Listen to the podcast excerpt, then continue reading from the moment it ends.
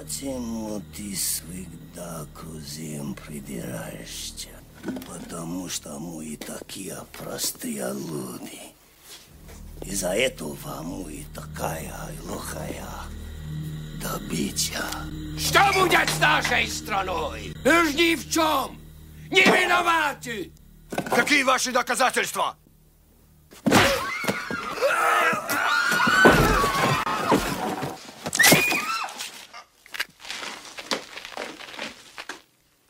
Кокаином.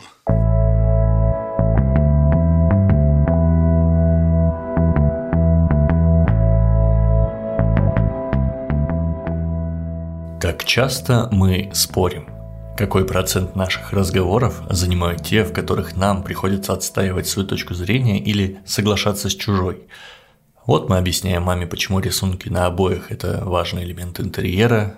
Вот рассказываем учителю, почему именно ваше решение задачки правильное и почему двойка незаслуженная. Миг, и мы уже доносим свою позицию до коллег, друзей, учим своих детей о том, что правильно и почему.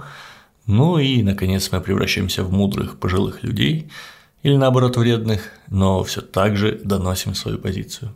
Наше мнение при этом, как правило, сформировано теми людьми и той информацией, которые нас окружали в течение жизни. Сегодня очередной юбилейный эпизод, номер которого кратен пяти, а значит мы снова будем выходить за рамки когнитивных искажений – Говоря простым языком, теория аргументации – это набор знаний о том, как люди убеждают других людей в своей правоте. Подобно многим другим, понятие аргументации появилось еще в античную эпоху. Уже во времена Сократа вовсю размышляли о том, что умение убеждать не связано напрямую с приверженностью истине, и понимали влияние харизмы и навыков убеждения на итог любого спора.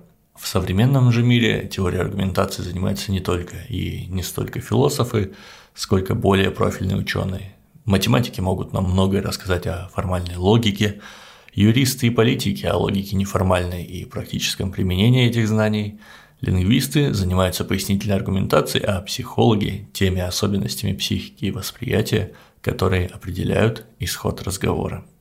Впрочем, этот подкаст не место для душных научных текстов – и если кому-то интересно позалипать в последние наработки на этот счет, например, понять, чем прагмодиалектическая теория отличается от логической аргументации Уолтона, то милости прошу в описании выпуска, там, как всегда, присыпано ссылками, а мы продолжим в лайтовом аудиоформате.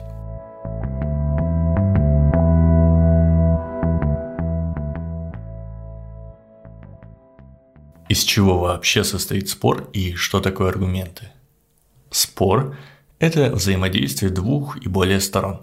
У каждой стороны есть какие-то данные. Если у сторон одинаковый понятный метод рассуждения, например, логика, то рассуждая о данных, они могут прийти к какому-то выводу. Это может быть вывод о том, что одна или обе стороны заблуждались, или, например, вывод о том, что справедлив какой-то тезис, родившийся во время спора. Предпосылки, рассуждение, вывод. Все просто. Рассмотрим пример. Вова и Наташа делят апельсин. Наташа хочет съесть апельсин целиком, и у нее следующие предпосылки. Во-первых, апельсин это вкусно, и если я съем его в одиночку, мне достанется больше. Я буду счастливой, если съем апельсин сама. Допустим, что она донесла эти мысли до Вовы, а у него есть свои предпосылки. Поделив апельсин пополам, мы поступим справедливо. Поступая справедливо, мы получаем моральное удовлетворение. Если мы поделим апельсин поровну, то нам будет вкусно, плюс еще этически расово верно. Предположим, что последнее слово за Наташей, потому что апельсин у нее. То есть наступает время для вывода. Она может принять аргументы оппонента или остаться при своих, или, например, уточнить непонятные моменты в речи собеседника. Составляющих, тем не менее, все время будет три – данные, рассуждения и вывод – чтобы предпосылки превратились в вывод с помощью логики, их должно быть как минимум две. Это так называемый силлогизм. Например, первый тезис – апельсин – это вкусно. Второй – когда мне вкусно, я счастлив. Вывод – я счастлив, когда у меня есть апельсин. Или вот такой набор тезисов. Первый – делить апельсин пополам – это справедливо. Второй – когда я справедлив, я счастлив. Вывод – я счастлив, когда делю апельсин пополам. В самом простом виде любой спор возникает от того, что одной из сторон неизвестны все предпосылки, и разрешается он, когда эта информация становится доступна всем. На деле же имеет значение, поверит Наташа Вове в этой ситуации или нет.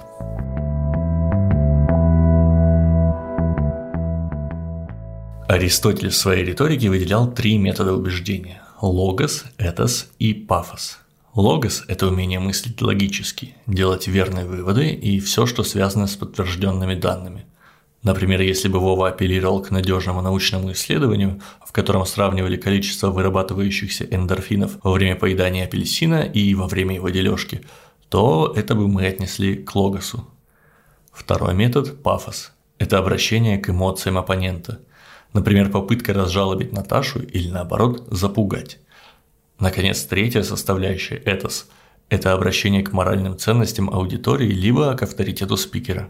Аргументация в духе «да я сто раз так делал, я профи во всем, что касается апельсинов» или «посмотри на себя, такой воспитанной девочке не гоже трескать апельсины в одну каску».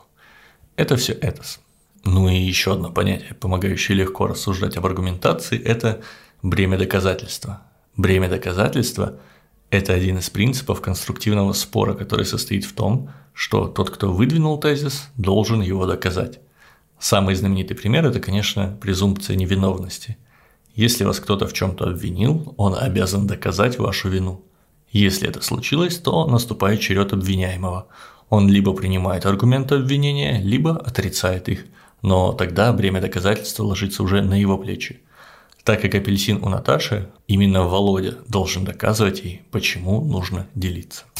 Мы, увы, живем не в идеальном мире, где высшая ценность для всех – это поиск истины. Множество споров имеет совершенно другие причины и цели. Иногда это попытка урегулировать конфликт интересов, иногда целью выступает расследование или обмен информацией. Часто это проявление личного конфликта, где важен вообще не предмет спора, а сам факт атаки противника – и, конечно, сплошь и рядом попадаются люди, которые ищут в спорах самоутверждения.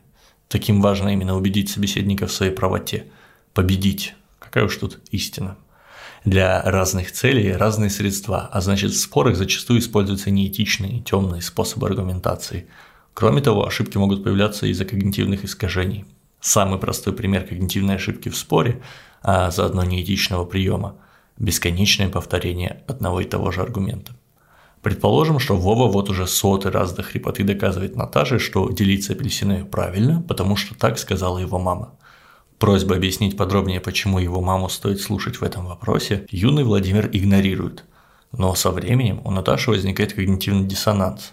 Если Вова так много об этом говорит и вкладывает столько сил в этот спор, то, наверное, это неспроста. Возможно, это даже правда.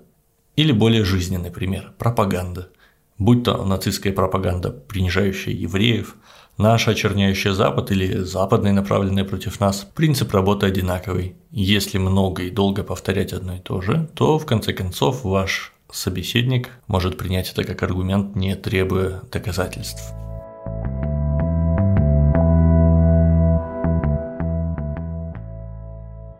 Раз уж мы коснулись пропаганды, то упомянем и использование двойных стандартов и терминологии – Предположим, что речь идет о фактах, которые можно проверить, то есть логикой и фактами апеллировать не получится, но остается возможность обращаться к эмоциям аудитории, то есть сместить акцент с того, что говорить, на то, как. Если нам нужно вызвать положительные эмоции, то мы скажем, что контрактники оказывают военную помощь ополченцам из освободительного движения. Круто звучит, правда? Теперь немного заменим слова. Контрактники в противоположной коннотации – это наемники, ополченцы – боевики, освободительное движение – это сепаратисты. Вот и выходит, что если кому-то нужно рассказать ровно о тех же событиях с негативной стороны, то это прозвучит следующим образом. Наемники провели военное вторжение для того, чтобы поддержать боевиков, сепаратистов. Уже не так радужно, правда? Логические ошибки могут случаться как спонтанно, так и по инициативе одного из участников спора – в процессе разговора может незаметно измениться изначальный тезис или рассуждение может стать рекурсивным. Например, апельсином нужно делиться, потому что так написано в кодексе об апельсинах. Почему так написано в кодексе? Ну, очевидно, потому что ими нужно делиться. Ну а почему ими нужно делиться, мы только что обсудили, так в кодексе написано. Такое круговое зацикливание нелогично, но, к сожалению, не всегда столь очевидно. Также мы допускаем логические ошибки из-за когнитивных искажений. Из-за эвристики доступности мы можем обобщить тезисы не по ключевым характеристикам, а, например, по более заметным. Из-за эффектов обрамления направить свое внимание на одни тезисы и пропустить другие и так далее. Парад мнимых ужасов – эта уловка широко применяется для обоснования различных законов и поправок к ним. Например, в июне этого года, 2021, в России в силу вступает закон о просветительской деятельности, который позволит подвергать цензуре любой познавательный контент в интернете. Например, вот этот вот подкаст, который вы слушаете.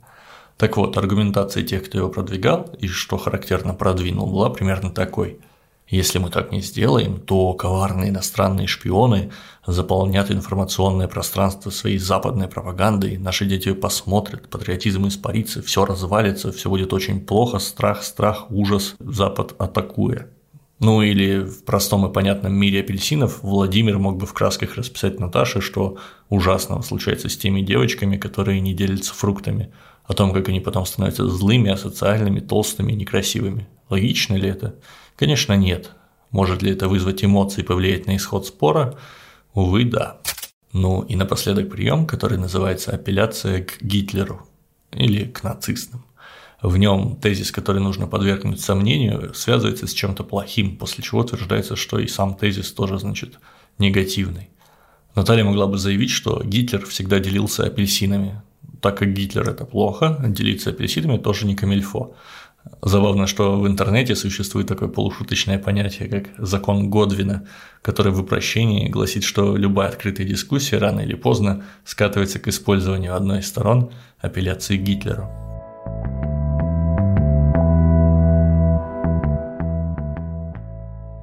Подходя к теме эпизода с практической стороны, могу напомнить несколько простых правил, соблюдение которых позволит избегать неприятных бессмысленных коммуникаций, ну и вообще быть более продуктивным. Во-первых, вступая в спор, всегда спрашивайте себя, какую цель преследует ваш оппонент и вы сами. Во-вторых, обращайте внимание на то, чтобы у вас были одинаковые методы работы с аргументацией. Например, если кто-то из вас не дружит с логикой, а кто-то делает ставку именно на нее, вы вряд ли договоритесь. Ну и, наконец, внимательно проверяйте любую информацию, которую собираетесь использовать. Помните, что честное «я не знаю» – это мудрые и полезные слова. Этот большущий эпизод почти закончился, а я столкнулся вот с какой дилеммой.